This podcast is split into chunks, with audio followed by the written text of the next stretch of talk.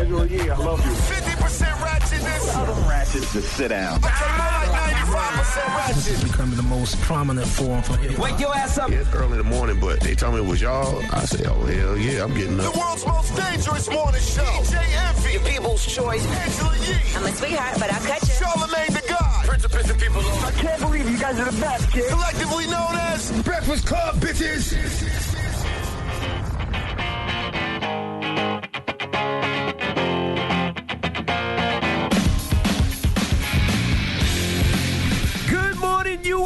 USA. Hey, fam. Hey, fam. Good morning, Yeezy. Good morning, DJ Envy. It's Thursday. Yes. Yes, indeed it is. Yes, yes, yes, yes, yes. How was your day yesterday? Um, yesterday was good. I had to do my podcast. Mm-hmm. Amazing day yesterday. We had Tank, and uh, that's on my Lip Service podcast. Which, by the way, we have a tour coming Mm-hmm. with Live Nation that kicks off October 20th in Philly. Congratulations. So make sure you guys look at Ticketmaster.com. That's with Live Nation, and you can do the Lip Service live tour. We already have some great guests lined up, so I'm excited. And then we had Chelsea Handler also. okay. You know, I love Chelsea Handler. I think she's so funny. Mm-hmm. And so that was cool. And we've uh, agreed to do drugs together. Oh, nice. No. Yeah, she said next time she comes up here, she's gonna bring some drugs, some edibles or some something else. She But said. this is something else with the shaman, the ayahuasca. yeah, that's what she said she was gonna bring Mm-hmm. up. I was gonna fake it. I wasn't actually gonna take it. But um, yeah, she was supposed to do that next time she got up here. And uh, let me shout out to my wife.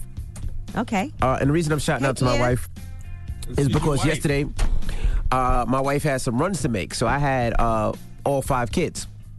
And you don't realize all five kids in one car at once, how crazy it is and how my wife has the patience to deal with it. Because I was going crazy. Who don't realize that? I was. It was to the point where I was going nuts. Who don't realize that? though? I didn't realize it, bro. so you ain't never rode in the car with your kids? All five of them. all five of them without my wife, by myself. Even with your wife is stressful. No, stressful. with my wife is a little different because she takes care of them. They, You ain't bad because you ain't really paying no attention. Yeah, exactly. Exactly. See, that's not good, Envy. You They gotta be a re- present parent. Now, not only that, but they listen to my wife. They they don't they don't pay me no mind. See, mine's a little different. My three year old, sit down, do this. She taking off her seatbelt, rolling down a window. It got to the point I was like, do you just want to drive? My four year old don't listen to me. Don't listen at all. My four year old listens to my wife, but my 11 year old listens to me. But I think they're at that point where she's starting to challenge my wife a little bit Mm. because she's getting older. You know what I mean? Yep. And the 11 month old, she I don't know what side she on yet, but she better pick a side. she better pick a side. pick a side in this house, damn it. pick a side. That's how I be in this house. Pick a side in this house. But uh, yeah, I had a lot of fun yesterday. Uh, did a whole bunch of stuff. Went to the mall, went to the park, got ice cream. Did a, did a whole bunch You had of. a uh, nice fun day. I had a nice, fun, fun day. I had a great, great, great, great time. But when my wife came home, I was happy. When it was time to put them to sleep and bathe them and all that. I got more wet than my kids. I- It was, it was, it was fun though. It was definitely fun. I had a fun morning this morning.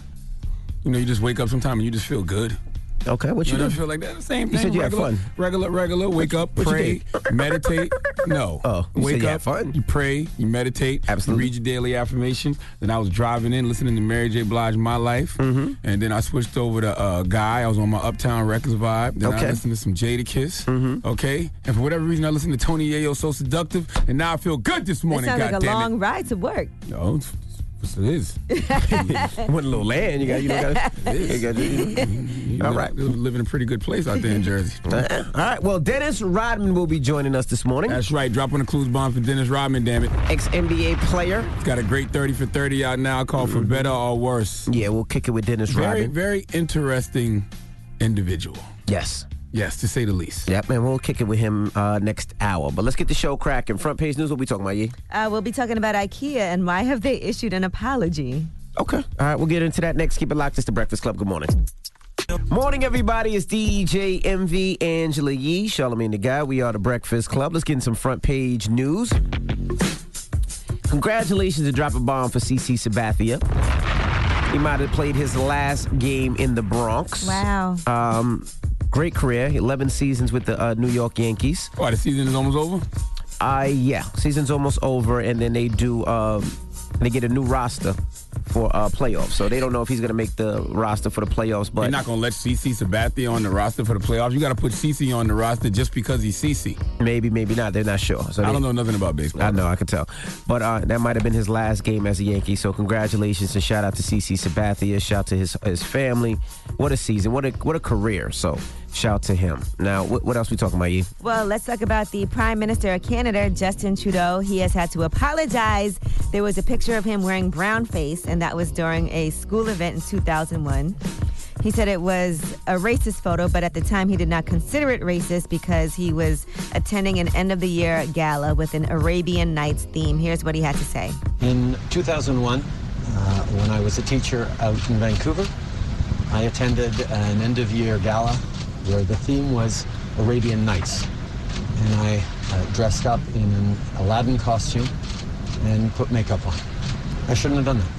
I should have known better, but I didn't. And I'm really sorry. Uh, I deeply regret that I did that. He is running for re-election, and it's a tight race right now against conservative Andrew Scheer. The election is October 21st.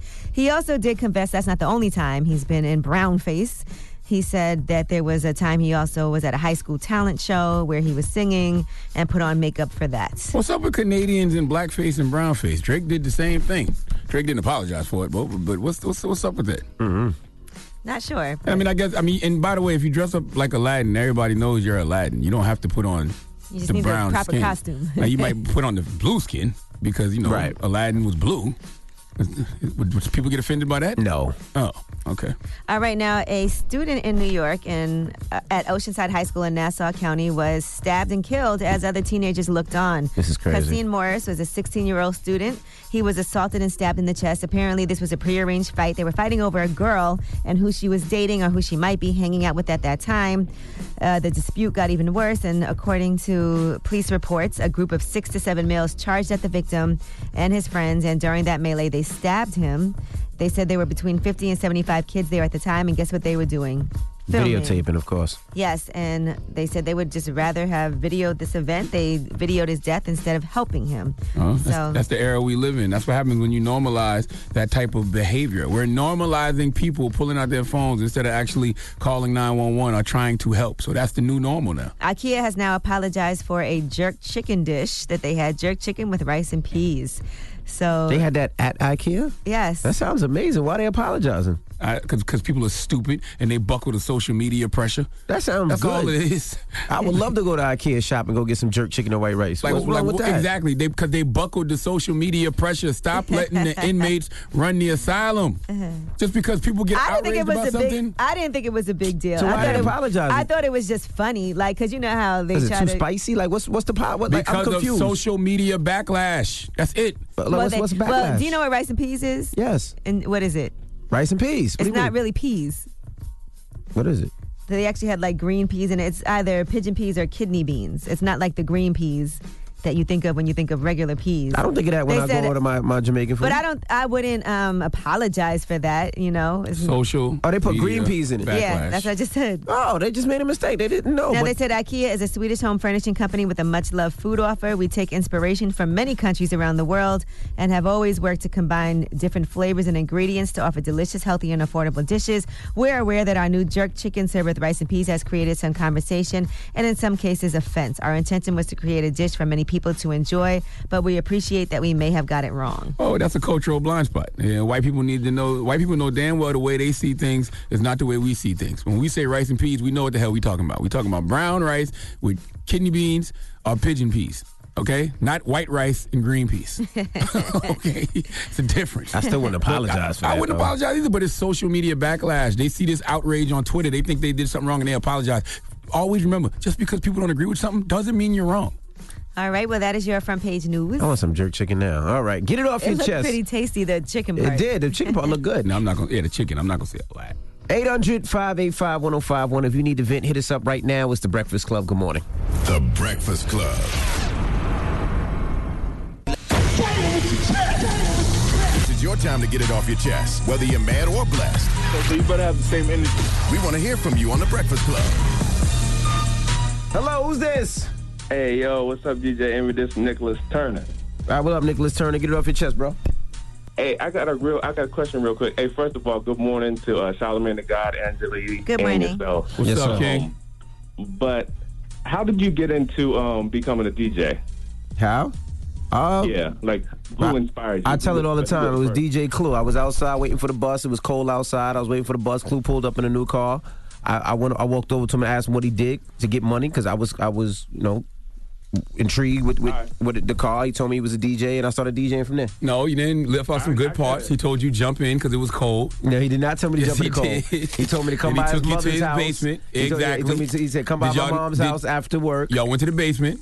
after school. and He'll show me." Did you go to the basement? And then I went to his crib, and then in the basement he had DJ equipment. What's up with you? You All stupid. right, I, I, I asked that question because I, I've been listening to y'all since 2014, and not one time have I heard you say drop one of Clue's bombs. You always say drop a bomb. He actually said it this morning. No, he said drop a bomb for CC Sabathia. He didn't say. Oh, you Clue's you know bomb. what? You're right. He hating. Bomb. You're That's right. interesting. He said. I You're mean, right. I'm, I mean, that's that's that's your man. That's, I'm I'm just wondering. I'm, Wow. I'm not trying to start anything. Kind of got a point, my G. If, if you listen to the show, Things you know I shout out say, Clue "Hmm." every other minute. And No, uh, you do. I know. Uh, you do. That's my brother. I, and I, and I, so what, what, what, do you- what do you call him know, for? Like, like, I just want to know why don't you say drop a Clue's bomb? Why didn't you say drop one of Clue's whatever. bombs, Envy? This is I'm good jealous of question. Clue. I really hate Clue. That's the real reason you I call me. believe it. I don't like Clue. I'm jealous.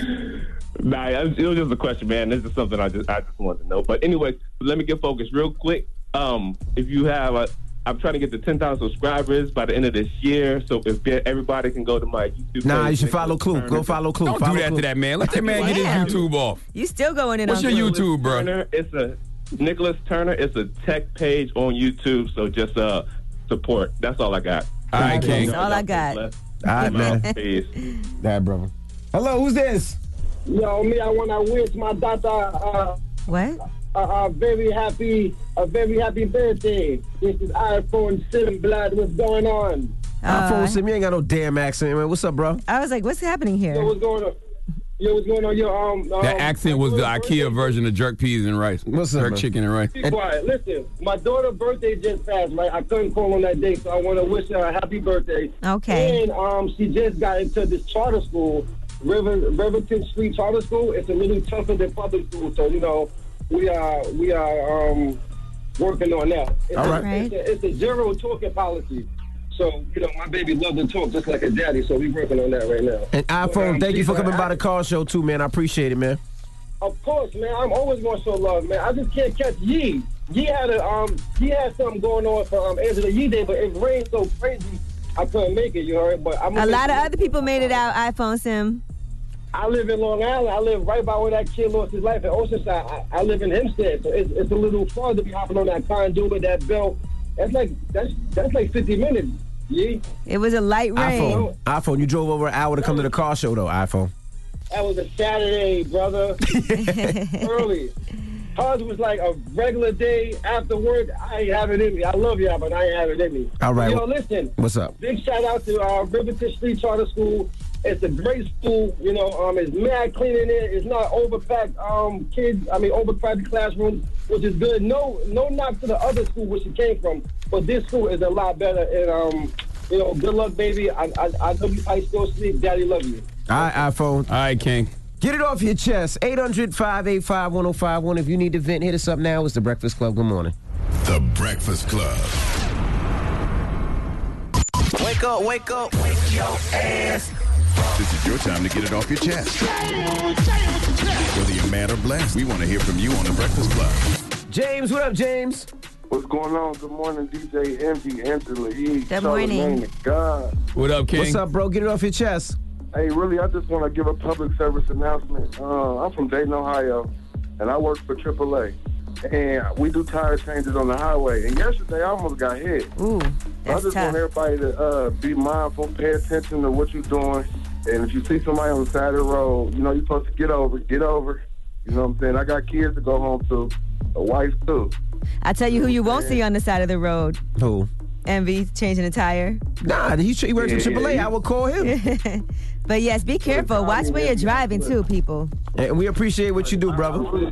For sure. And I want to give a shout out to my Instagram, um, optimistically savage. Look me up. Okay. And um, I just want everybody to have a good morning. I appreciate y'all. You too, bro.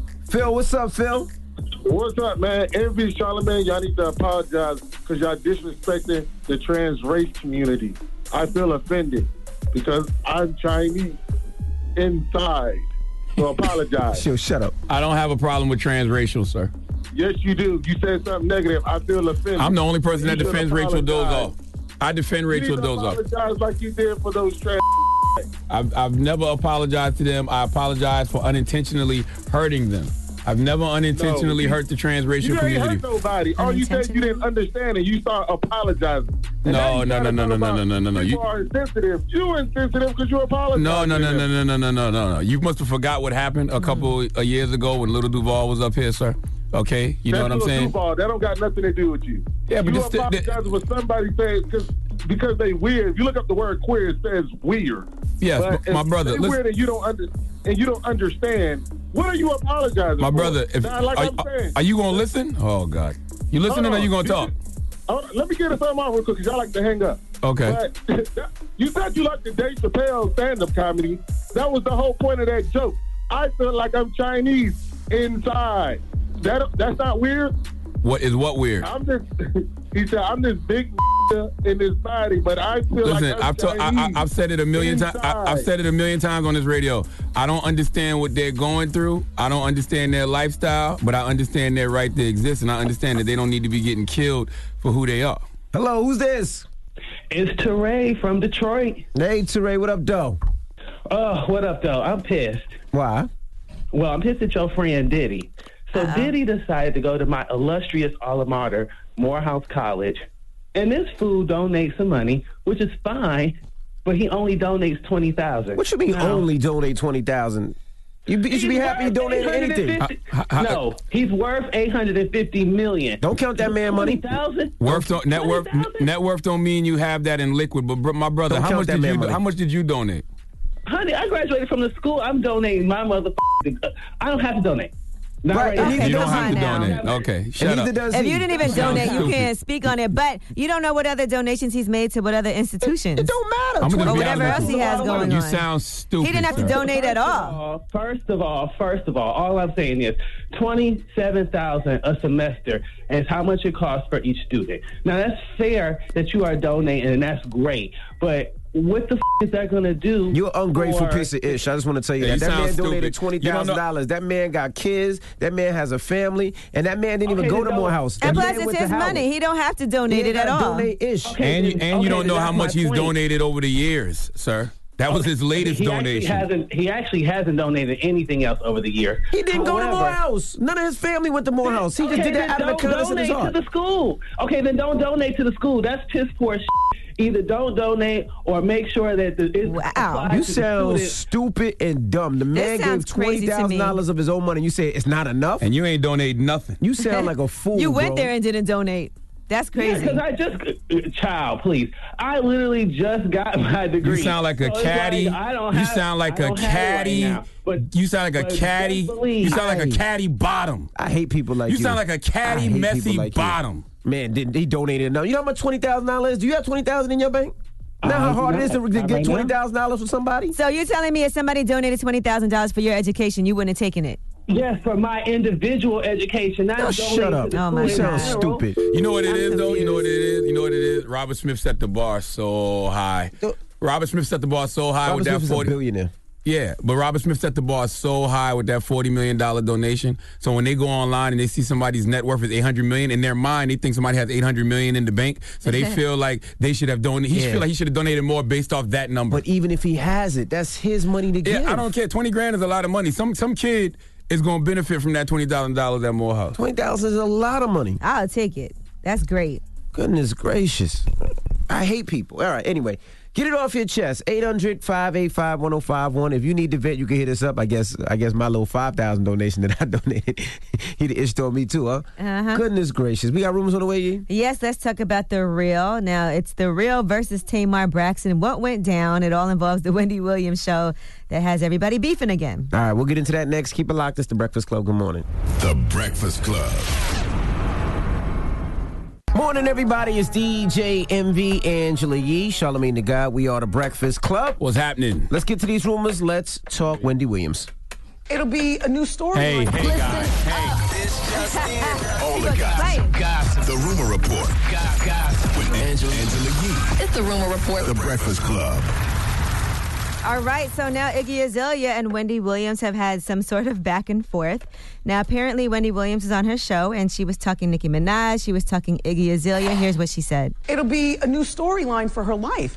The problem is, is that will people be waiting for you? And somebody in our morning meeting said, well, they waited for um, who's the Australian girl with the fake body? Iggy Azalea. Iggy Azalea. So she was talking about Nicki Minaj retiring. So, of course, now the Barbs are mad. And then she started talking ish about Iggy Azalea also.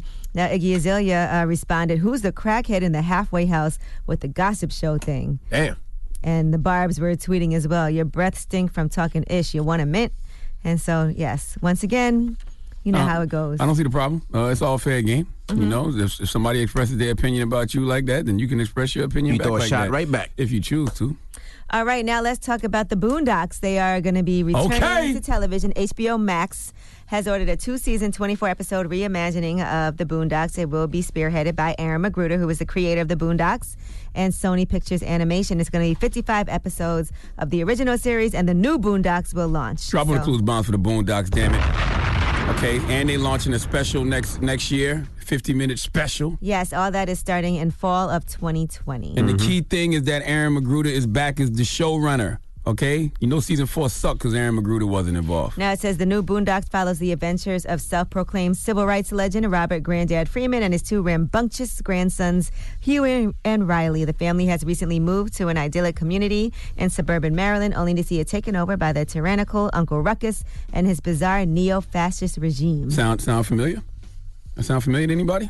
Does it? Huh? Does it now? Oh, you'll see. You'll see. God damn it. All right, porn star Jessica James has died at the age of 43. Do you guys are you guys familiar with Jessica James? Nah. She's a You know AVN Hall James, of Steve? Famer. Okay, Steven said yes. She was Hustler's first contract model who became a member of the AVN Hall of Fame. Mm-hmm. A friend went to check on her Tuesday afternoon in her house, hadn't heard from her in a while. When they got there, she was unconscious.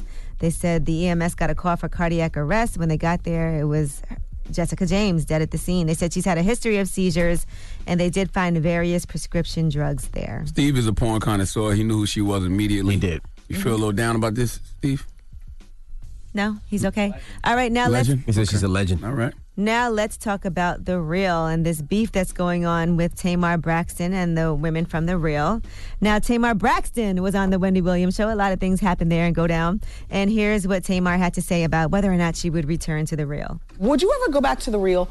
Cute show, but they need you. I don't want to be anybody's marketing tool this season. No shade.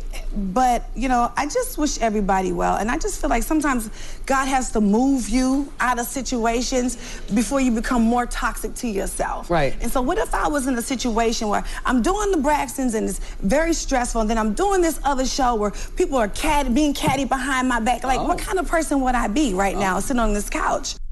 All right. Well, the women from the real responded. Now here's what Loni Love had to say. Hi, Wendy. First of all, thank you for calling us a cute show. We're also an Emmy winning show, so don't forget that.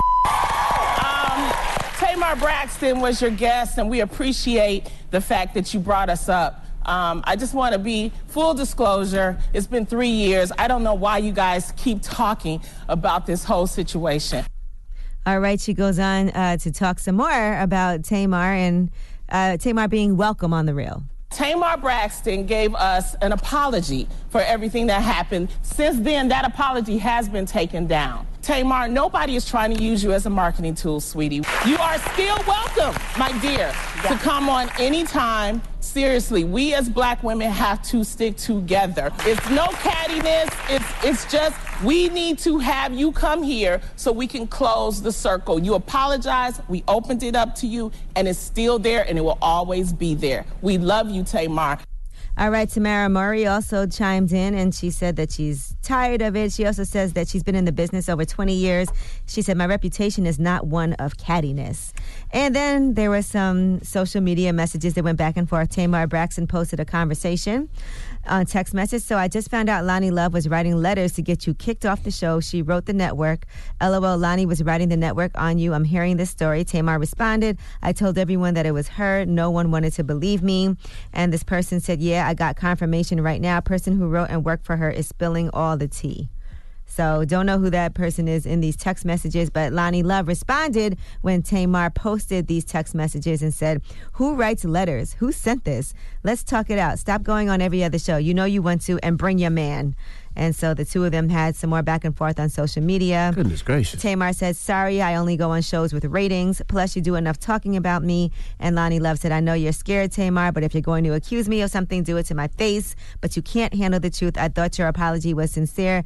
That was why I wanted you to come on the show. I can't wait for your next funny meme. Let's go, sis. I really like what Tamar said on Wendy, though. God will remove you from a situation before you become toxic to yourself. That's a bar. Like, don't stay in a situation that you're not happy in. Imagine continuing to come to a place you're not happy at, especially if you don't have to. Dealing Mm-hmm. with people who got so much negativity to say behind your back, why? Yep, absolutely. I respect it. Yep. Yep. And then, but I guess the part she didn't like was uh, them calling uh, Tamar saying that the cattiness because Yeah, the but women like- don't feel like they were being catty. But I like the fact Tamar left, though. Drop on the Clue's bombs for Tamar Braxton. That's it. because people talk like that. Like, oh, I don't like the situation. I don't like what's going on. But then they stay there and they become I don't know toxic if she to had a themselves. choice. I thought they let her go. Yeah, she Well- didn't just leave Well, She yeah, did- Well, on her own. Well, she said God removed her from the situation. Right. How- Right. However it went. All right, I'm Angela Yee, and that's your rumor report. All right. Thank you, Miss Yee. Now, when we come back, front page news. Yes, let's talk about Sandy Hook. They are debuting, well, Sandy Hook Promise is the organization. They're debuting a back to school PSA, and it's very graphic. All right, we'll get into that next. Keep it locked. It's the Breakfast Club. Good morning. Morning, everybody. It's DJ Envy Angela Yee, Charlamagne the Guy. We are the Breakfast Club. Let's get some front page news. Congratulations and shout out to CC Sabathia. Uh, yesterday might have been his last game in uh, Yankee Stadium in the Bronx.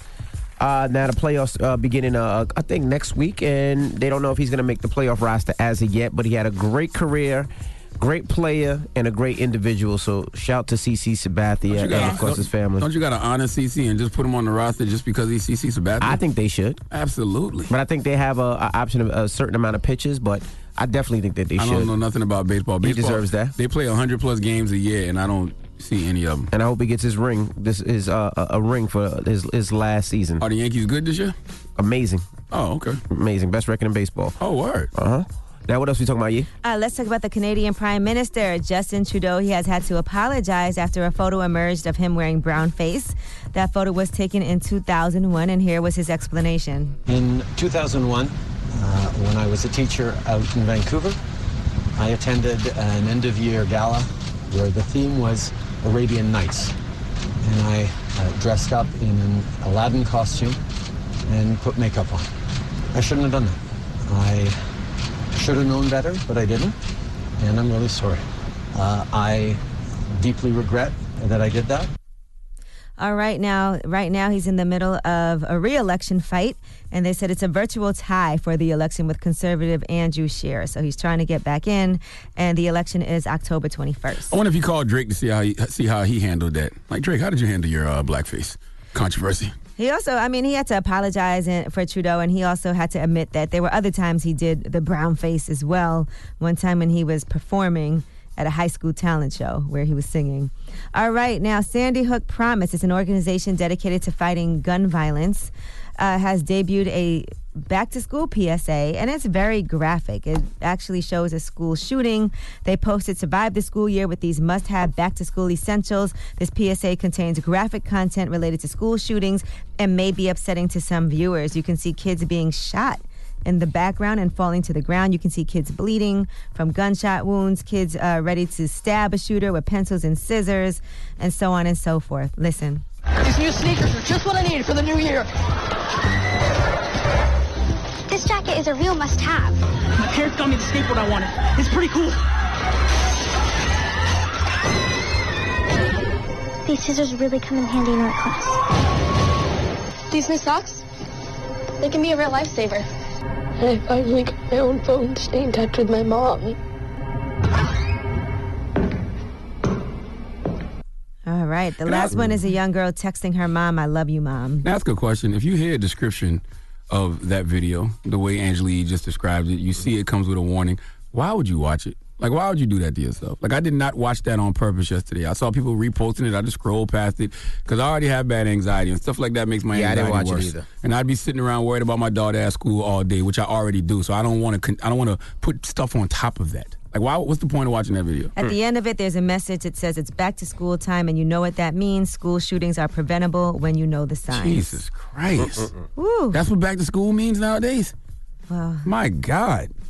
I don't know about this, but I don't even know what to say. I don't know if it was helping people figure out what they need to do. I have no idea, but it was very graphic. All right, uh-huh. I'm Angela Yee, and that is your front page news. All right, thank you, Miss Yee. Now, when we come back, Dennis Rodman will be joining us. We'll kick it with Dennis Rodman. So don't move. It's the Breakfast Club. Good morning. The Breakfast Club. DJ Envy, Angela Yee, Charlamagne the God. We are the Breakfast mm-hmm. Club. We got a special guest in the building. Yes, sir. Dennis Rodman. Hello. Good morning. Good morning. I'm back in Houston, so it's all good. How you feeling today, man? It's all good, man. Got a good workout. I'm fine. Oh, now you got up early. You get up early to work out, huh? Oh yeah, You work? You still work out every morning? absolutely. Really? What, what, what does the Dennis Rodman workout uh, regimen look like? Well, back in the day, you um, come in at six o'clock in the morning, all night drinking. Get up, go to the gym at eight o'clock in the morning, go practice, play a game. That's what my regimen back then. But now, no drinking. I'm all good. Yeah, we saw the 30 for 30. Michael Jordan said he didn't think you would live to, to be 40 because of your, your ability to drink, play, party, drink, play, party. Oh yeah, man. but I'm here though. That's the main thing. I'm here. Did you ever did you ever think you would see see past 40? Or you, you was just in the moment? Well, listen, when I turned 40, I got in a helicopter, jumped out of a helicopter, went to a party, had a good time. I'm 58 years old. I'm still living. Mm-hmm. Wow. There you go. Wow.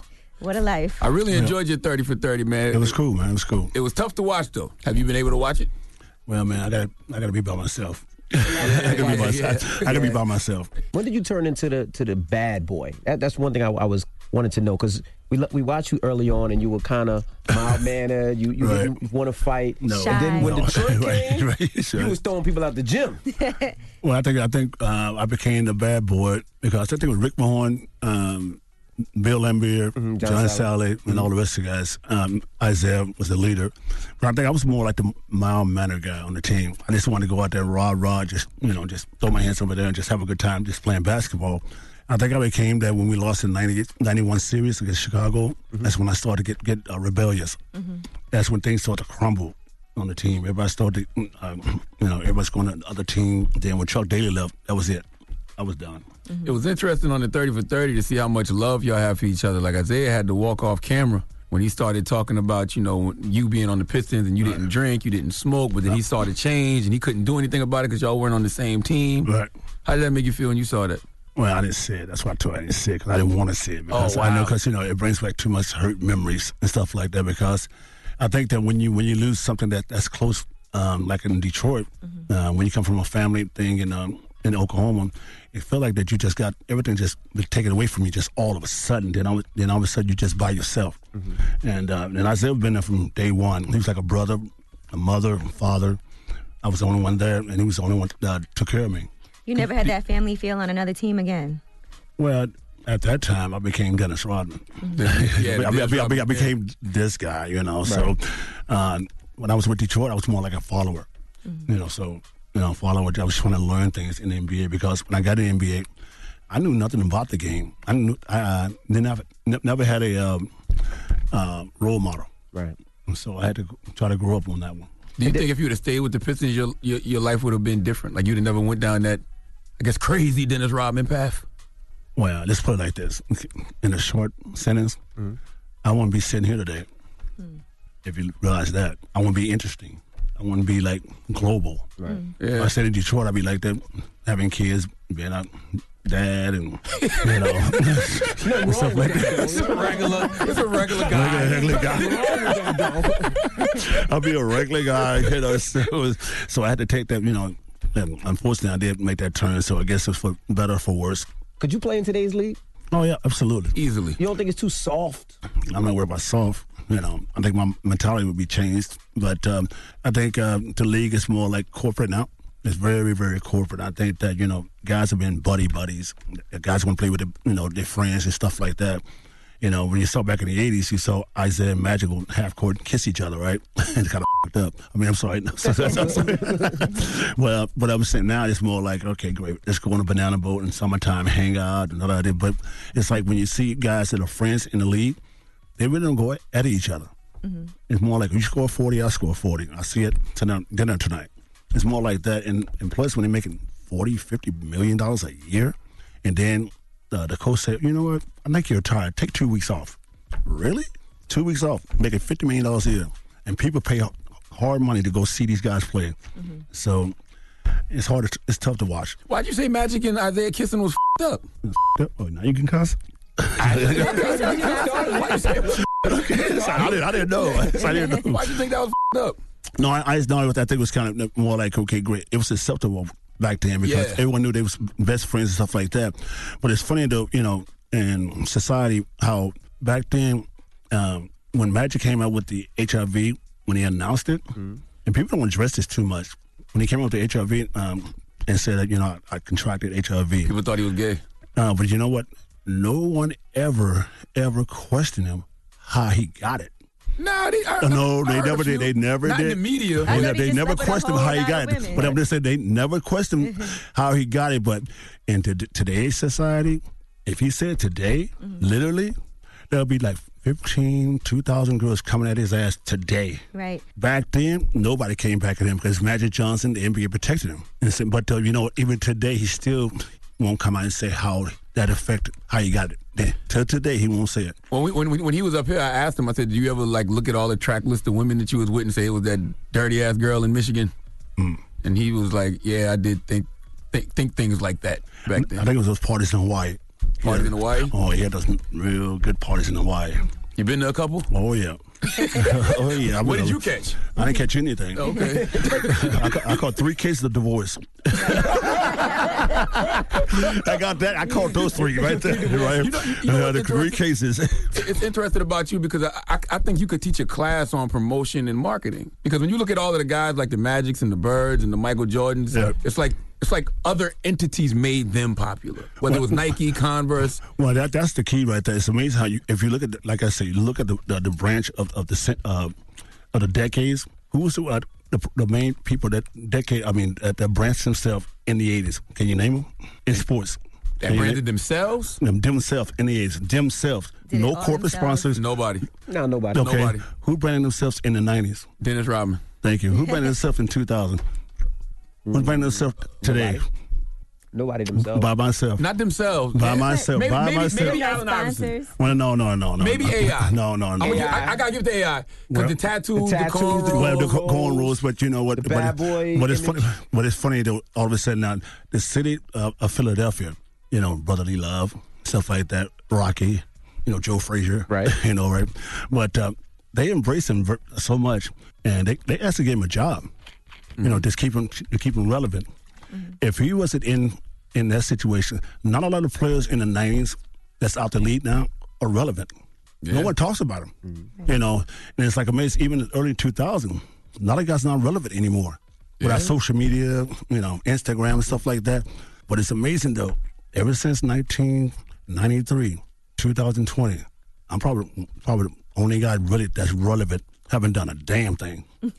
But it's a haven't haven't done haven't done nothing nothing no promotion no commercials no this this this thirty for thirty pretty much. But if you look at it, Yeah, but you got you got things that last the test of time. First of all, you got a career and you got a book. You know what I'm saying? only one book. I only remember the one. I'm sorry. Only one book. Yeah. That's it. How old are you? Twenty. 40. Okay. 41. Okay, great. Okay, cool. All right, we got more with Dennis Rodman. When we come back, don't move. It's the Breakfast Club. Good morning. Morning, everybody. It's DJ Envy, Angela Yee, Charlamagne the Guy. We are the Breakfast Club. We're still kicking it with Dennis Rodman. Do you ever look at hip hop and, and the music world now and think about, damn, all these artists look like me? Because you, you think about it, back then when you were in the league and you Right. painted your nails and you dyed your hair and Right. you did the earrings and the, the stuff that people called weird back then. Right. Now it seems like that's hip hop. It is hip hop now, right? Like, hip hop is taking over the world right now, right? And all these young kids, man. I went to Rolling Loud. Mm-hmm. I went to Rolling Loud, dude. I went there, dude. I felt old as hell. you uh, know, and I saw these young kids like 18, 19, 20. I'm like, this kid's 18 years old, got more money than me. I know- mean, you know literally got more money than me and rapping. And most of these guys, they're actually smart. These kids are actually smart. Right. You know, It's a different type of marketing now. Like imagine Yeah. if you did have social media when you were coming up. Oh, dude, I had social media. I had Instagram. It was it wasn't live. I was it wasn't on the radio. Mm-hmm. If I had it back then, I'd be a billionaire. Right. Easily. I'd easily be a billionaire because I was the only one doing it. Yeah, you was. I was the only one doing all You that was hanging out with stuff. Madonna. I was hanging with Madonna. You know, you know, That uh, was Sharon. Stone. I was hanging out with, uh, you know, that girl that married the guy from the W Hotel. Um, Carmen Electra. Mm-hmm. I know, you know, a lot of people. Jenny McCarthy. All these people, man. They say you broke up with Madonna because she didn't. She didn't want it. She you didn't want to get her pregnant. She wanted to get pregnant. Why you want to get Madonna pregnant? Oh, I tried. oh, you didn't say that. All right. I, Okay. I, I, I tried over here over there by uh, Central Park. She had that that big uh, three story place over there. I was I was rolling the dice in uh, Vegas, and um, that's a good story. That's one a good story. I was rolling dice in Vegas, and she's in New York. She calls, and next thing you know, the paper all said, "Hey, Dennis, you got a call from Madonna." He just screams it right. And I say, "Oh." What the hell with you, man? That's bullcrap, right? So he said, "No, Dennis, you got a call from Madonna." So I said, "Hold the dice, get the calls." And she said, Dennis, you know what? I'm ovulating. I said, what? You're ovulating. I said, what is that? I'm trying to, I'm trying to with it, right? No, you know, you know, ovulating. I said, oh, okay, great. So, so I, I, I'll be there in five hours. So I put the dice down. I said, hold the table. They, Hold the uh, table? That's what I said. Hold the table. And they do that. They hold the table. So they do that. So they do that. We, we got money. They do that. so anyway, she sent she sent a plane for me. G five. I went to the airport. Came here, flew here, went over the, that thing over to her house, did my thing, went back on the plane, got back, they held the table, started playing dice again. So you just went there, had sex, got on the plane, and went back. So that's, that's a true story. That's all. Was there, was there at least was there at least some foreplay? Did you put some music on? No, no, no, no, no. you know, just you know, got my- right to it? I was trying to get back to the table, man. I just, you I'd know, have so, been like, you can't stay and cuddle or nothing. You get No. Madonna Do people you really cuddle these hitting the days? lottery. Yes, do people cuddle? of course. Do you pay for that?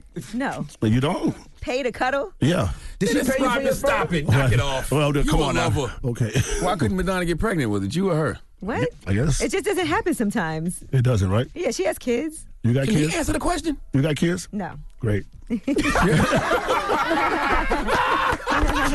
great. great, great. So, Do you give credit uh, to Madonna for making you a star? no. Uh, John Salley said that it was Madonna that. It's the other way made you a around. star. Okay. It's the other way around. You made Yeah. Madonna star. Yeah, uh, in 1993, I think her career was uh, declining. And they, and she said that, you know, the reason why she dated me because I was a bad boy. That's why she dated me. I was growing up, and she was pretty much leveling off. Were you disappointed that y'all you didn't get you didn't get her pregnant? No. Well, well. That would add to the legend. well, it's- well, That would add to the legend. Well, you know, she asked me that if I got her pregnant, she'll pay me $20 million. What?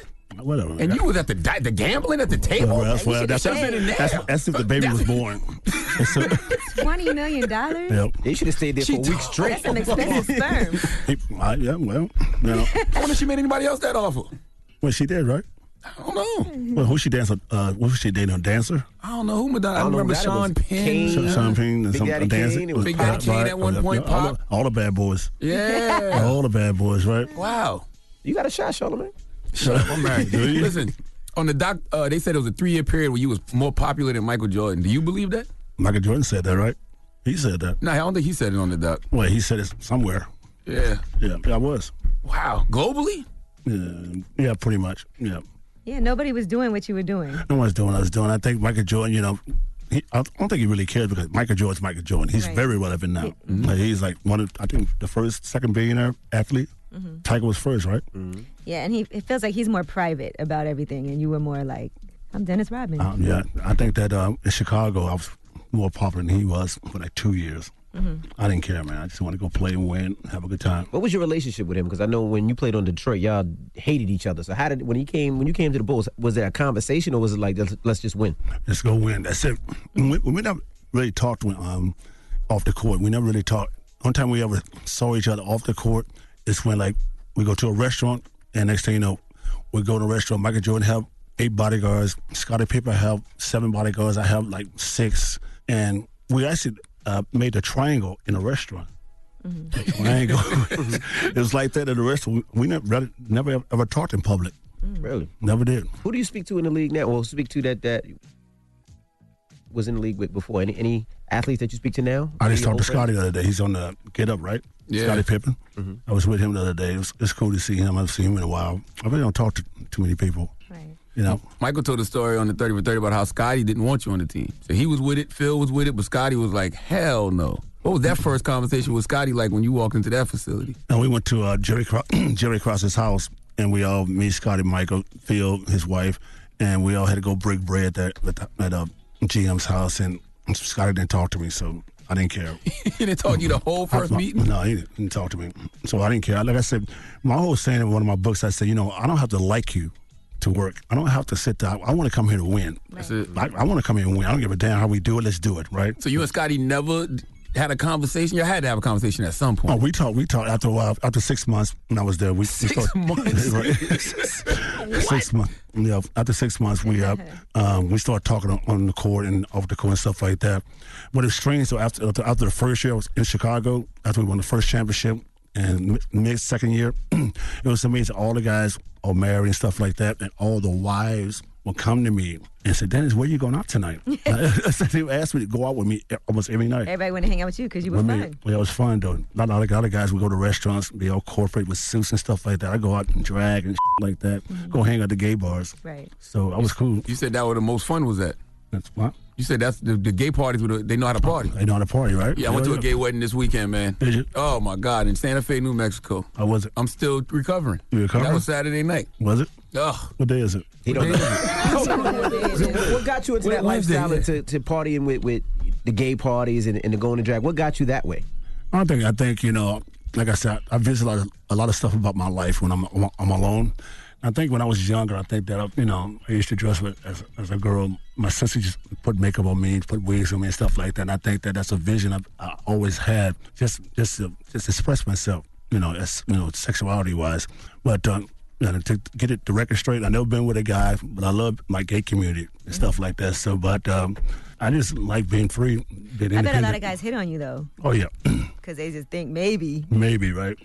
it won't shock nobody today. Right. It It would. won't shock nobody. We figured he was gay. What the hell? All right, we got more with Dennis Rodman. When we come back, don't move. It's the Breakfast Club. Good morning. Howdy, it's DJ Envy, Angela Yee, Charlamagne the God. We are the Breakfast Club. We're kicking it with Dennis Rodman. What made you, allowed you to be so free? Because back then, I mean, everybody was judging everything.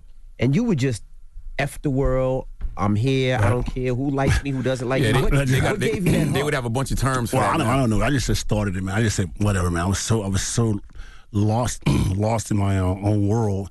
And when I went to San Antonio, and everyone knows San Antonio is more like Bible bumpers. They love church and they mm-hmm. love to do the, the right things and stuff like that. I was way the opposite. Mm-hmm. I'll be on the plane, and I got my hair dyed and have like a skull in my head, and I'll sit on the plane playing Nintendo, mm-hmm. and David Robinson sitting right here, and the whole time David Robinson look at me like this. He's, he looked at me like I'm the damn devil, you know. So he said he looked at me the whole time on the flight. I said, "What's wrong, David?" He said, "Why won't you change?" I said, "Change what?"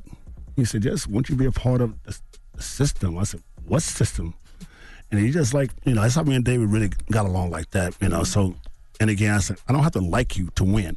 Right. Back then, people looked at me differently, but I think in the second year in '94, a lot of people started to like me you know, because I was just doing something that's out the norm. Right. out the norm. And people say, oh my God, he's interesting. He's ready. He's good. And people are like, I wish I could be that free You're too. to be that free, right? So sometimes it, it pissed me off in society today that all of a sudden things are so free and so equal and da da da da, right wing to left wing.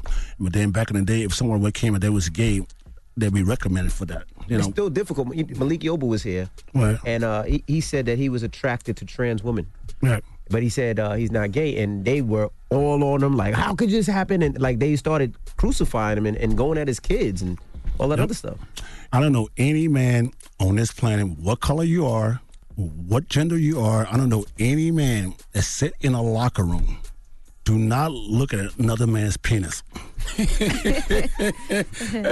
I don't know any. I, I don't say. I'm just saying. I don't, know any man. Don't do that. Okay. the I don't know. I don't know. You trying to imply that make people gay? That don't make nobody gay. I'm just saying. I don't know any man. I mean, don't do that. are you that. saying that you've seen some nice penises? I, Dennis? Uh, no, I, was- I'll see a lot. You see- You've seen some nice penises. Yeah, I'm just saying. You've seen one. You're like, I wish that was mine. Oh, white guy walk by, you be like, "Come on, I mean, listen. You've seen some. Like, I wish that. I wish that was mine. Oh, Mine don't so- hang like that. That's how you think when you do. I never thought All of that. right. All right. So either way, I don't even know who who you are.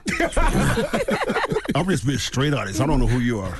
What you mean as far as what? Your name, where you come from. Oh, my name is mm-hmm. Charlamagne. I'm from South Carolina. Well, Lenard McKelvey from South Carolina. Okay. Yes. Well, nice to meet you. Nice to meet you too. Cool, man. Great. Good. What do you so? But I no question. What was that about? Did y'all see each other in the locker room or something?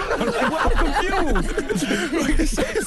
like, what was that? I want to know what was the point of saying that. Why, what, what was the point you were trying to make? I don't know, man. I don't know. I don't. I just want to break the ice around here, man.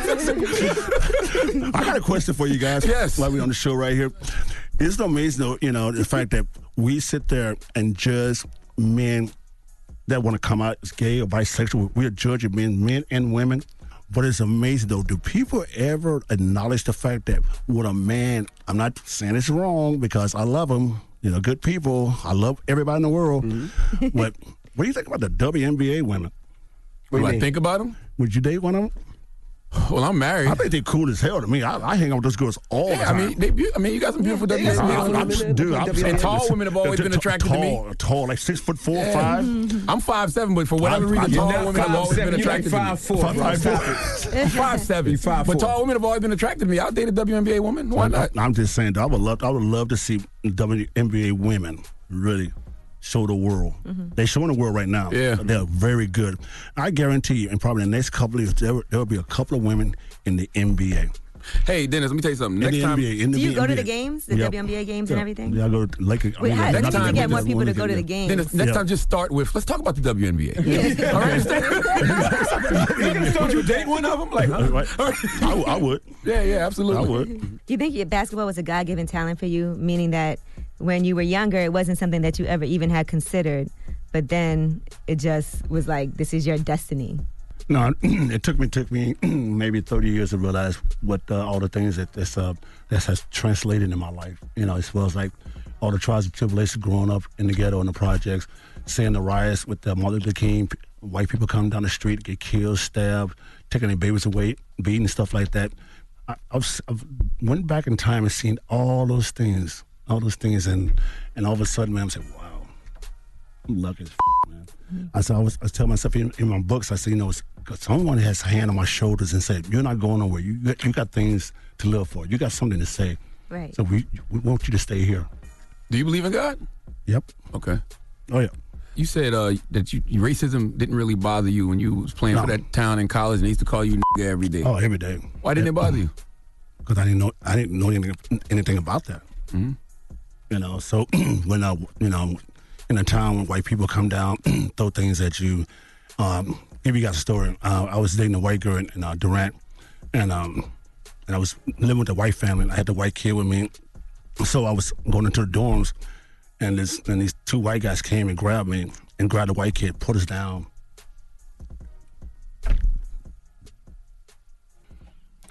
They did something to the kid?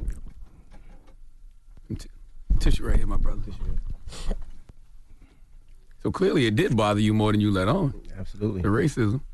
No, it wasn't racism. It's, it's just the fact that I didn't look at color back then. Um, It was just like um, when these guys came and got me and the little kid, and when the little kid was real close, I didn't, I didn't look at him as a white guy, a like white kid. And they took us to the park, and the girl I was, I was hanging out with, they took me to a tree, and one of the guys was, was beating me. Another guy went and got a shotgun and put it in my face and said, if we, Oh my God. if, if we ever see you touch another white woman, the next time we see you, we gonna blow your head off. Mm. And they had a gun to that little boy's head. And he said, you know, if you ever see you with this nigger, we're gonna shoot you too. So took the white girl with them and, and me and him, and we stayed there. We sat there, and the little white boy hugged me and said, he said, I'm glad you're all right, Dennis. And the white boy didn't even look at me. If I was black or not, he just made sure I was okay. Right. And we got in the car, and he took me back to, my, to his house, and he made sure I was safe.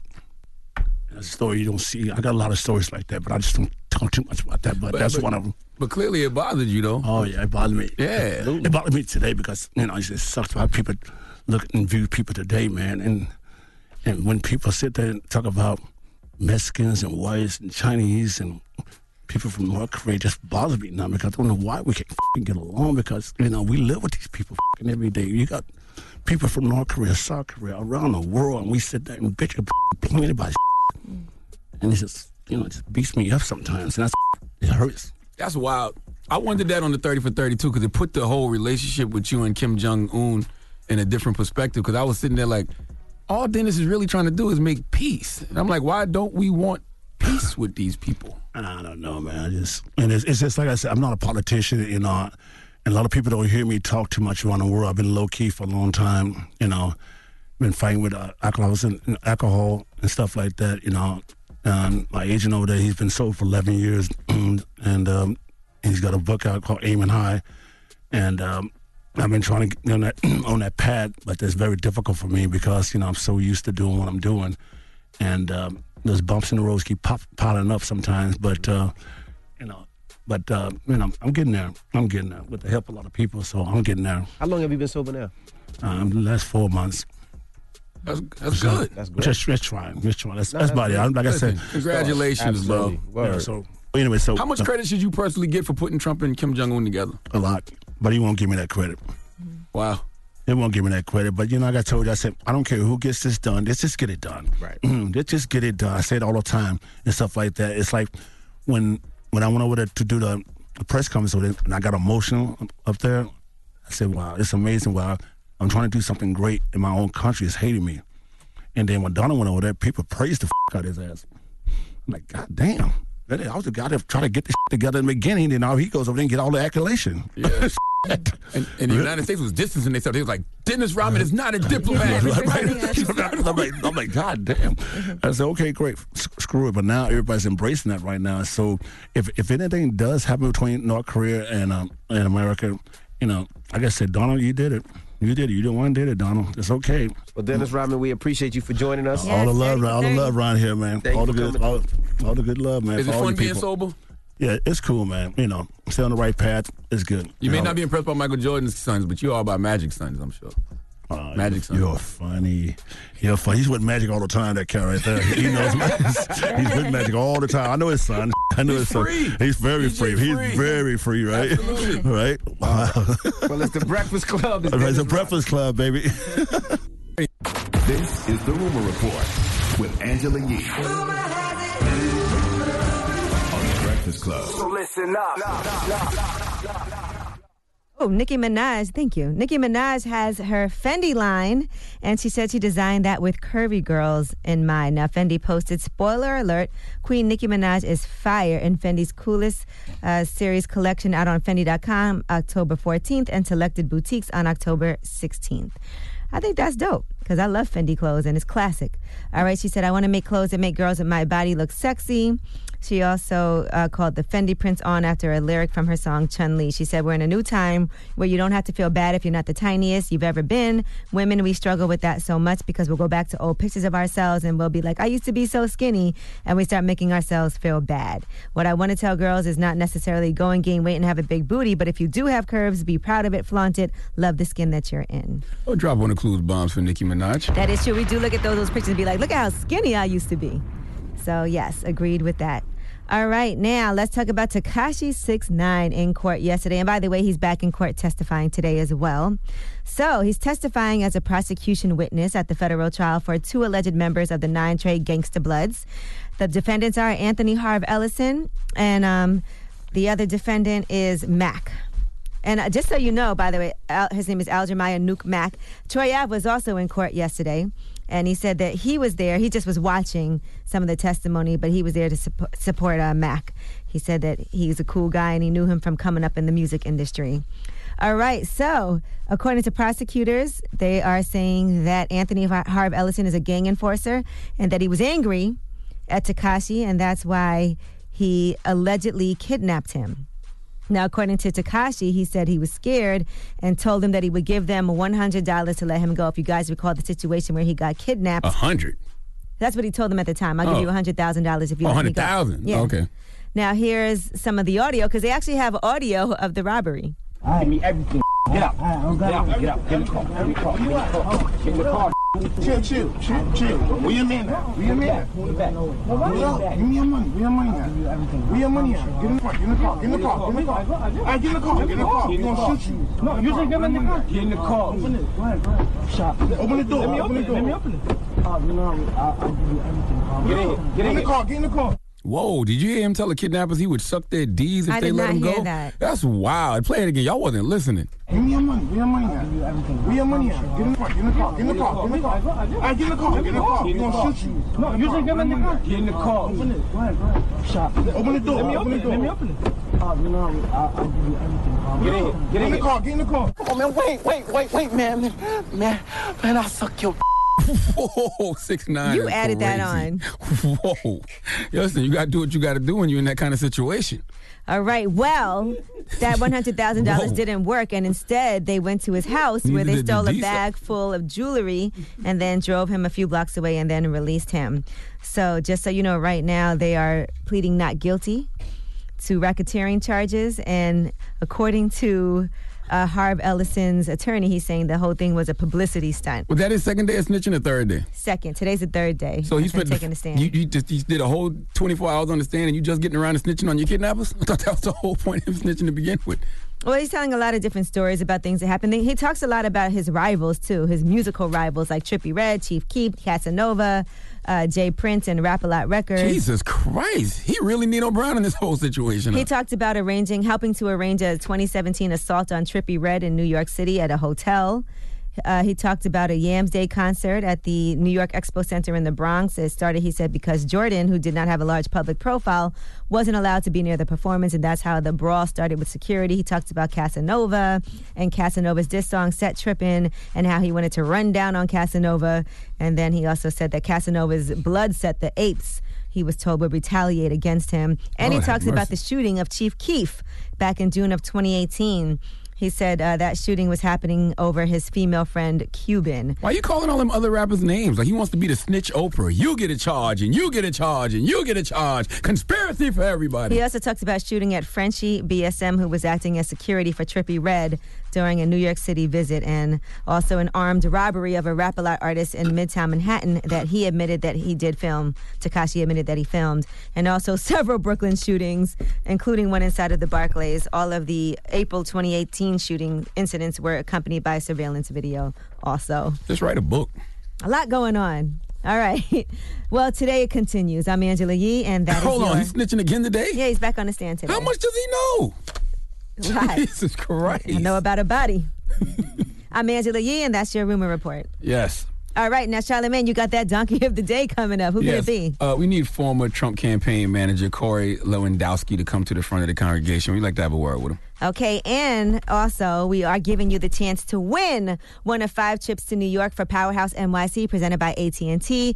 That also comes with round trip airfare for two people, two nights hotel accommodation, suite tickets, and you get to meet the Breakfast Club potentially. It goes down at Prudential Center October 26th. That features the Migos, Meek Mill, Lil Baby, A Boogie, DaBaby, David O, Megan Thee Stallion, Saweetie, Polo G, Lil Tjay, and more. Just listen each weekday morning for the keyword. When you hear that keyword, text it to 37911, and that's when you'll enter for a chance to meet the Breakfast Club live at Powerhouse NYC and all of the above. Thanks to our friends again at LuLaRoe, a pioneer in social retail and one of the fastest growing apparel brands in the U.S. If you want to shop LuLaRoe, visit lularoe.com, L U L A R O E.com. All right, we got Donkey today next. It's the Breakfast Club. It's time for Donkey of the Day. Donkeys of the day, ask Charlamagne. I'm a Democrat, so being donkey of the day is a little bit of a mixed up. So like a donkey. Yeehaw, okay. Donkey of the day. the Breakfast Club, bitches. I've been called a lot in my 23 years, but Donkey of the Day is a new one. Yes, Donkey of the Day for Thursday, September 19th goes to Corey Lewandowski. Now, if you don't know who Corey Lew- Lewandowski is, he was the campaign manager for Donald Trump's 2016 campaign. And on Tuesday, he appeared before the House Judiciary Committee. Uh, he was actually the inaugural witness in this phase of the Democrats' impeachment inquiry. And he casually, casually, fairly casually testified about misconduct uh, from President Donald J. Trump. Now, you know, misconduct by the president is the new normal. Okay, in the old normal, this type of misconduct would get people impeached and cause their presidencies to come to an end. But we are not in normal times anymore, are we? Uh, Corey confirmed that our celebrity in chief, Donald J. Trump, instructed him to have then Attorney General Jeff Sessions intervene and uh, derail a criminal investigation of Trump and his close associates. Now, this should be a big deal. All right, because it's obstruction of justice. But what is obstruction of justice to the Teflon Don, our celebrity in chief? Okay, it's just three words to him. I bet Trump didn't even know what obstruction meant when he first heard that word. He probably just thought that rhymes with construction. Okay, so he doesn't care about construction of justice. All right, well, yesterday, Corey Lewandowski was on with CNN's Alisyn Camerota, and she asked him why he ignored Dope 45's request to meet with then Attorney General Jeff Sessions. Let's listen to it. We're asking you, I should say, about how the president asked you to deliver a message to Attorney General Jeff Sessions where he would unrecuse himself and limit the scope of the Mueller investigation. So let's just listen to this for a moment. That's what he wanted you to deliver to Attorney General Jeff Sessions, correct? I believe that's an accurate representation. And he wanted you to deliver it to Jeff so that Jeff could say it to the people, right? I believe so. Now, after playing back his uh, testimony, she didn't just ask him, she pressed him on why he ignored the celebrity in chief's request. And this happened. Let's go to CNN for the report again. So you confirmed that you were asked to obstruct justice. No, Alisyn, please. That's not what I confirmed at all. By the way, the Mueller report was very clear. Uh, there was no collusion. There was no obstruction. That's and not what, what the Mueller report said, Corey. It absolutely says that. And Corey, you, you, should, you, should, read page. You should read the page that that states that on. And, and Bob. Wait a second, Corey. Hold on a second. Hold on a second. Time out. Time out. Did you read the Mueller report? No, I never did. Then how do you know what it says? Because the members of Congress were very clear about what was in that report yesterday, and so I'm reiterating Corey, no, what they stated. no, Corey, sorry. Did then you you're read wrong. the Let, report? Corey, of Alisyn, course I had to read the report. You of read the entire report? Corey, of course I had to read the entire report. And okay. let me tell you what it said. Tell me. There were 10 different examples of obstruction of justice in That's there. That's not what it said. Alisyn, you're being disingenuous. Okay, let's stop there for a second. Uh, Trump's former campaign manager accused Alisyn of not reading the Mueller report, even told her to read the page where it says there is no obstruction, but you can't page? read that page in the Mueller report because there was obstruction. And how are you going to question someone on not reading something when you didn't even read it? All right, this is an epidemic that is ruining our society, people. People commenting on things with zero information and going off headlines, even if the headlines are fake, and telling those who are actually informed on the subject they are not informed. He literally told Alisyn to read something he hasn't read. See, this is why information is important. This is why educating yourself is very important because these arrogant ass, privileged ass white men bank on you not being informed. And he tried to use his white male privilege to intimidate Alisyn by, you know, sounding like he was saying, "Oh, bless her heart. You sound disingenuous. You're being disingenuous, Alisyn. You couldn't possibly read the Mueller report. You're a woman." Uh, not to mention, fascists don't like women who are politically active or aggressive, okay? They want them to be submissive and obedient. So, how dare Alisyn challenge him on his reading skills and challenge him about something that he didn't read and she did? Now, what happened next? Well, Corey asked Alisyn to break down the so called obstruction that's in the Mueller report. And Alisyn, since she actually read it, came with the receipts. Let's listen. Here they are. Let me pull them up on the screen for you since Okay, you didn't read the put- Mueller put report. the Mueller so how report up on the screen, please. Uh, Alisyn, when the not the president asked report. Comey to let the Flynn investigation go, when he tried to stop Sessions' recusal. That's the one that you were involved in. You may want to read that part. When he fired Comey, when the president tried to remove Mueller, when the president tried to get Sessions to limit the probe, that's another one you were involved in.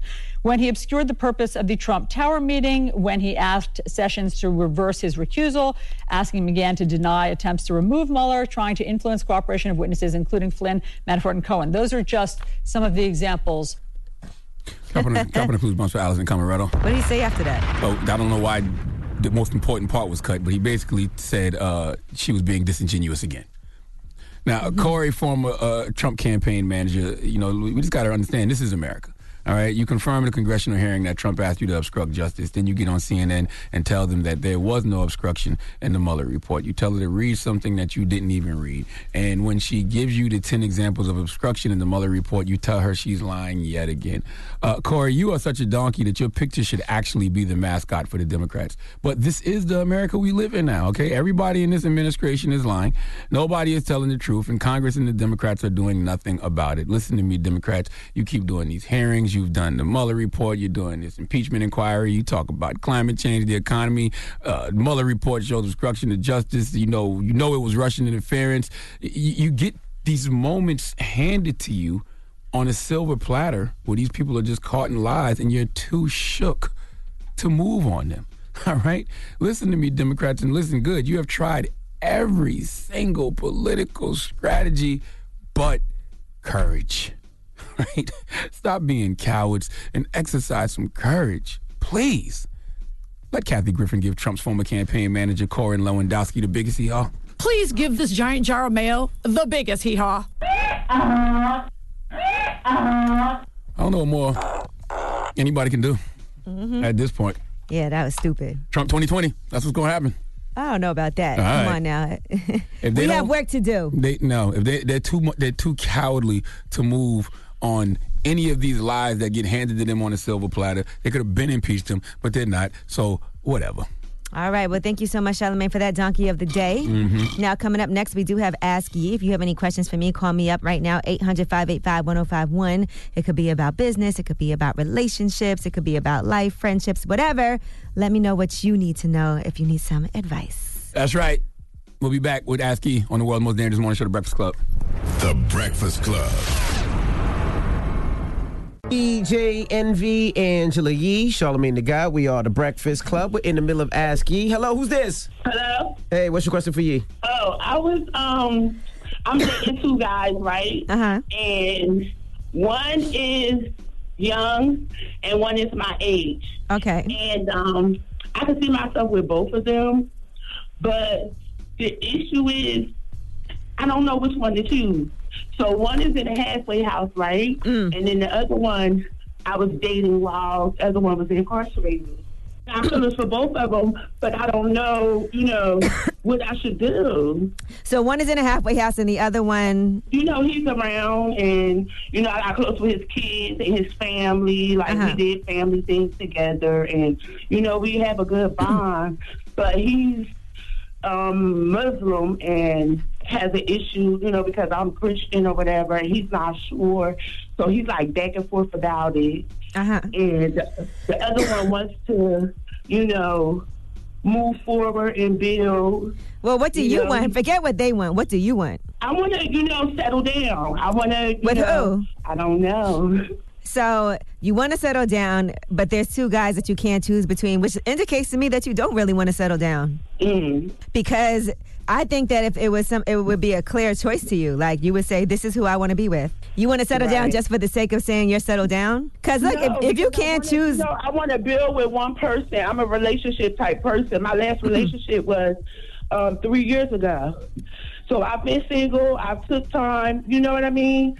And But listen, my my point my point is you can't just say I just want to be in a relationship. You have to want to be in a relationship with somebody who you clearly want to be with. You clearly don't know who you want to be with. You make a good point. So why not just take your time? You can continue to date both of them. If you meet somebody else, who knows? But don't limit yourself just because in your head you have this um, goal that you want to reach of just settling down. You should settle down when it's the right person. you know, and I have a young, impressionable daughter. So, I, you know, I I just want to do right. You know, the right thing and not. Well, because your You know, daughter's young a- and impressionable, don't bring her around either one of them until you know what you want. Right. You know, just make that decision of who you want to be with for the right reason. Because you love them and you can't see yourself without them. I love both of them. Okay. But do you, so they both want you to settle down with them. You don't love either one of them enough to do that right now. Or do you? Right. I can see myself with both of them. well, that's not good enough. When you can see yourself with only one of them, that's when you know who it, who it is. Right. All right. And I think time will tell. Sometimes it takes a little time for you to figure it out, but it hasn't come to you yet.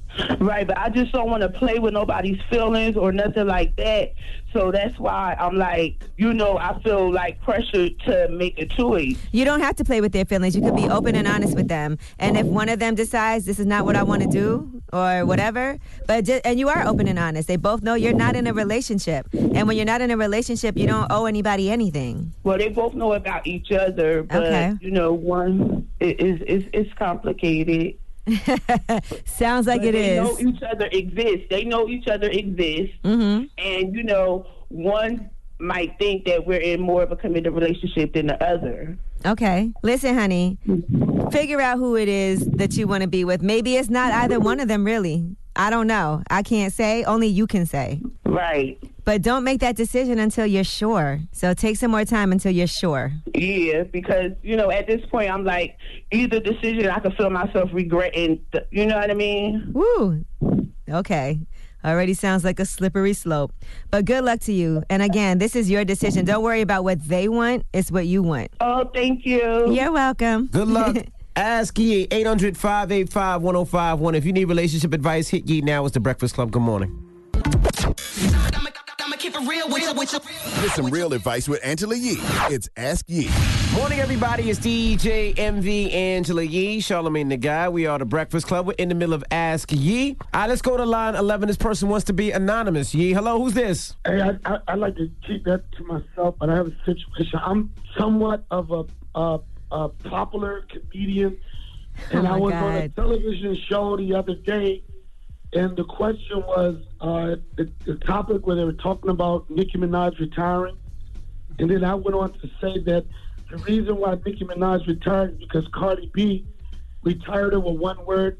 I didn't know how to spell a word, but the word was "akurr."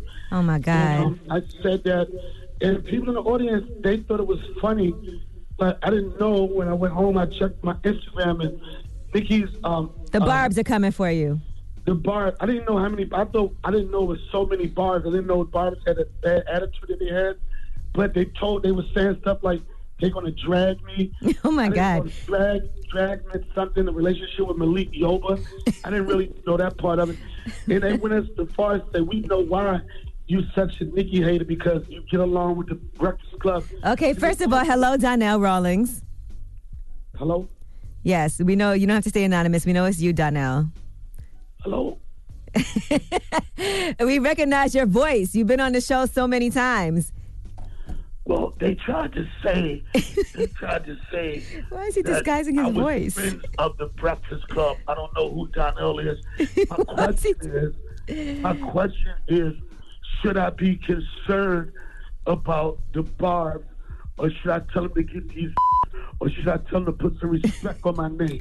First of all, Donnell, now I'm looking at your comments and I'm looking at what people are telling you, and it is very harsh. One person said, Go eat a cheeseburger, fat, funky bitch. Oh. Another person told you to burn in hell. Oh my God. These are crazy messages. These barbs are coming for you. Some person said that, well, now this one is, is kind of harsh, but this person said, You look like a malnourished roach. Did your mother even feed you as a child with your T Rex arms? Go back to your roach nest and leave the queen's name out of your mouth. What do I do in a situation when somebody said to keep leave somebody's name out of your mouth? What do you do? And Um, you think I should go back? Should I retaliate? No, I don't think it makes any sense to retaliate against the barbs because they're always going to come for you and they're going to stay in your comments and say really nasty things to you. Is this hurting your feelings? Yeah, but I'm I'm I'm, I'm upset in my feelings. Can I should I should I ride with Cardi B or should I go on and start my own like barb community or beehive community? Donnell, all you can do is wait it out. They're just going to be in your comments saying nasty things. But let this be a lesson to you. You can't come for Nicki Minaj because the barbs will come for you. I didn't come for Nicki Minaj. Only thing I did You kind of did. And the, uh, that's the other thing you have to do, Are Donnell. barb? Are you a barb? We just need you to own it. Are you a barb? I'm just stating the facts. You came for Nicki, right? I didn't come for Nicki. I just said something that I thought that some people felt the same thing, same way about. All right, so you know what? Let's just get this all out right now. For all the barbs who are listening, you can go to Donnell Rawlings' page right now. Say No, whatever no, it, no, I don't want no more unicorns on my joint, man. I don't want no more. say whatever it is that you have to say. Get it off your chest in Donnell's comments, and let's just finish it after today. How's that? All right, I mean, I'm ready for. I'm gonna start my own my own barb community. It's gonna be Ash Mob. Ash mob, Start my own thing. not a flash mob. Ash Mob, and we coming for the barbs, carbs, and highs. all right, Donnell. Next time you don't have to try to pretend to be anonymous, but thank you for calling Ask Yee. Hopefully that helps you out. Again, his page is at Donnell Rawlings, so go on in there. Thank you for not helping my sister. And this could actually help him get some good jokes. All right. yeah, shout out to uh, Malik Yoba and Charlamagne. Goodbye, man. The funniest thing you said that whole call, you. All right? Three minutes of nothing for one good funny bar to end.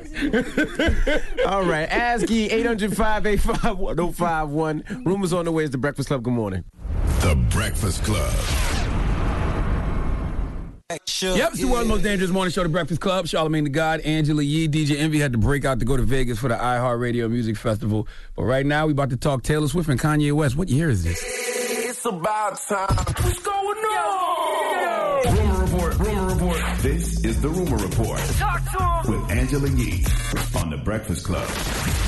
Well, Taylor Swift is on the cover of Rolling Stone magazine. She said she hadn't done a Rolling Stone cover in five years, so she thanked them for making it happen. And in it, she talks about Kanye West being two faced after that whole famous phone call incident. Now, she reveals what happens from her point of view, which she hasn't said before.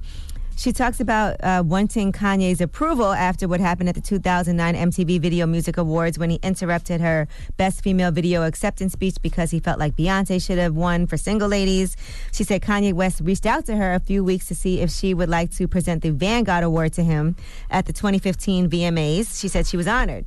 She said, I wrote this speech up, and then we get to the VMAs, and I make this speech, and he screams, MTV got Taylor Swift up here to present me this award for ratings. She said, I'm standing in the audience with my arm around his wife.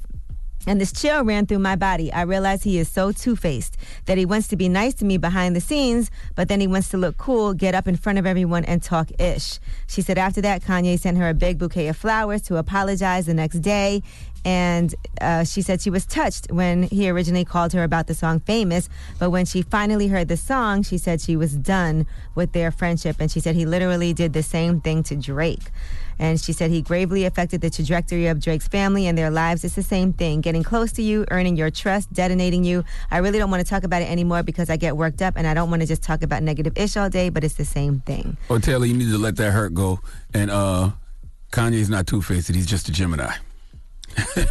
and most Geminis have two sides. All right, so I guess the main thing is she's saying behind the scenes he asked her to give this award, and then when she went to go do it, and she was honored to do it, That's hella he corny. the script. That's hella corny if Kanye did that. But my God, wasn't that 10 years ago? It was in 2015 So what? Four years ago? Damn, that was only four years ago? when she was giving him the award after all. Oh, oh, got you, got you, got you. All right, now Antonio Brown versus his doctor, Victor Prisk, his former doctor. This is the craziest story. So, Dr. Victor Prisk is saying that uh, Antonio Brown would pay him late. He would show up late and wouldn't pay. And he said the worst part was when Antonio Brown farted in his face during a body fat test. Now, we actually have audio of the incident. Let's see here. Damn, my bad, dog. I didn't even get that when you're so lean there. Sometimes bodybuilders, and this is pretty freaking low. Now, Prisk said, I'm a doctor and this man is farting in my face. It just seemed childish to me. Well, Antonio Brown has responded and he pulled his receipts showing that Dr. Victor Prisk actually texted him about the media coverage of the said fart incident and even bragged about TMZ Sports crediting for having a nose of steel. So he didn't seem upset in these text messages at all. He also, in the text messages, said it was funny as ish. He said, I was pretty stoic, and he said, according to TMZ, I have a nose of steel. So at the time, he didn't seem like he was upset about it. And like Antonio Brown is saying, why are you upset about this incident now? He said, do anything for clout. I don't hold my ass gas for nobody. Okay, so why should Antonio Brown? He would have had to pull his pants down to fart in your position. But wasn't he already in the little Dr. Scrubs thing? So his ass probably was already out any goddamn way. You can't fart in the doctor's face, though. But if the person laughed at the time and thought it was funny, I can't see being mad about it now. And what was the procedure he was getting done? He was just getting a fat uh, test done. Was that in his stomach? What if the doctor squeezed his tummy and squeezed his tummy in? You know what I'm saying? I don't know, but I would definitely not want to fart in anyone's face. Anyone. All right, Mo'Nique has a $620,000 uh, bill that she owes in back taxes. According to court documents that the blast obtained, they're saying that she owes that money uh, for the past few years. The original tax debt was $31,000, and then it has grown since then so, to $60,000. So her total debt now is $620,000 in back taxes for everything. And now, in addition to that, there's other people who owe lots of money. Offset, according to the blast, owes $210,000 in back taxes. Is it tax season right now? Yes. Something going on I should if know you, about? If you got your if you got your taxes pushed back like I always do, you pay around October. All right, I got to get mine taken care of. All right, now Lee Daniels, according to reports, has paid Damon Dash $1.7 million in that whole Richard Pryor biopic settlement. Just in case you guys are wondering what happened with that, it was a deal that they reached a settlement last year. At the time, they hadn't given any details of the agreement, but now they do have the court documents that, once again, the blast obtained. And it turns out that money that Lee Daniels paid Damon Dash was $1.7 million. According to Damon Dash, Lee Daniels had strung him along on the project and at one point had Mike Epps attached to star and Oprah involved as the producer and all of that. But then somehow Damon Dash got X'd out of it. All right, I'm Angela Yee, and that is your rumor report. All right, now when we come back, we're going to get into this People's Choice mix, which is actually not a People's Choice mix at all because nobody actually chooses the songs except for DJ Envy. Uh, but he's going Hopefully, to do we'll it. choose a song you would have liked to hear. That's it. That's the only thing you can hope for. Uh, peace to Revolt. Uh, we see you tomorrow. It's the world's most dangerous morning show, The Breakfast Club. Now, shout out to Dennis Rodman for joining us again. Salute to DR. Very interesting individual, man. If you haven't watched his uh, 30-30 for better or for worse, you need to watch it. Because whether you agree with some of Dennis Rodman's moves or not, you can't deny that he's a very, very interesting person. He is. And something something makes me feel like his heart is really in the right place. Like he Didn't you want to give him a hug when he started crying? Yes. I did, but Um, I didn't think it'd be appropriate. But I definitely felt like I felt bad for him. I, I give him definitely felt bad. I was confused at first, but then I, I got it. There- And- there- was hard there's for not him to there's talk not about. one Dennis Rodman interview you will ever watch where he doesn't cry. Really? Absolutely. Y'all don't follow Dennis Rodman? Like No. Dennis Rodman cries all the time. That's what he was known for in the league too. Like he's a cry. Very He's, a- he's an emotional. emotional guy. And then the thirty for thirty, he cries all through the thirty for 30 Mm-hmm. Like he's a very interesting human being, though. Yes, and also I can't forget to let y'all know Lip Service Live and Live Nation. We are coming to a city near you. That tour kicks off October 20th in Philadelphia. We'll be in Philly, New York, Charlotte, DC, Atlanta, San Francisco, LA, Houston, Dallas, New Orleans, Detroit, Cleveland, and Chicago. Make sure you get your tickets because the VIP pre-sale actually uh, ends tomorrow. So if you want to get those VIP meet and greets, make sure you do that today. All right. When we come back, positive note, don't move. It's the Breakfast Club. Good morning. DJ Envy, Angela Yee, Charlamagne the Guy. We are the Breakfast Club. Now, uh, we're heading out to Vegas for the iHeartRadio Music Festival. Yes, we are. Should be a great time. As you know, every single year we have the iHeartRadio Music Festival, and it's always amazing as far as the artists that are performing. Well, I don't know what black artists are performing this year, but Alicia Keys, French Chance the Montana. Rapper. Chance is performing? Her. Chance and her. Okay. What night is that? I don't know. I hope it's the night I'm there because I'm only going to be there one night. A word? Yeah, that's right. That's how you going to do us? I got things to do, my brother. But yeah, I think he is on Saturday night. Well, leave us on a positive note. Well, first of all, I want to tell everybody, man, if you're going to be in the New York area uh, next Monday, this coming Monday, I'll be at uh, Buttenwieser Hall with my man Kevin Love of the Cleveland Cavaliers. Uh, we're having a conversation that's titled "It Happened to Me," while we all need to talk about mental health, and it's uh, being brought to you by 92Y. So you can go to 92Y.com and figure out how to get tickets to be in there at Buttenwieser Hall next Monday uh, here in New York City, okay? And the positive note, man, I really just posted this on my Instagram because I love this quote so much. I actually want to get it framed. Uh, God doesn't call the qualified, He qualifies the called. Amen. Breakfast Club, bitches! Y'all finished or y'all done?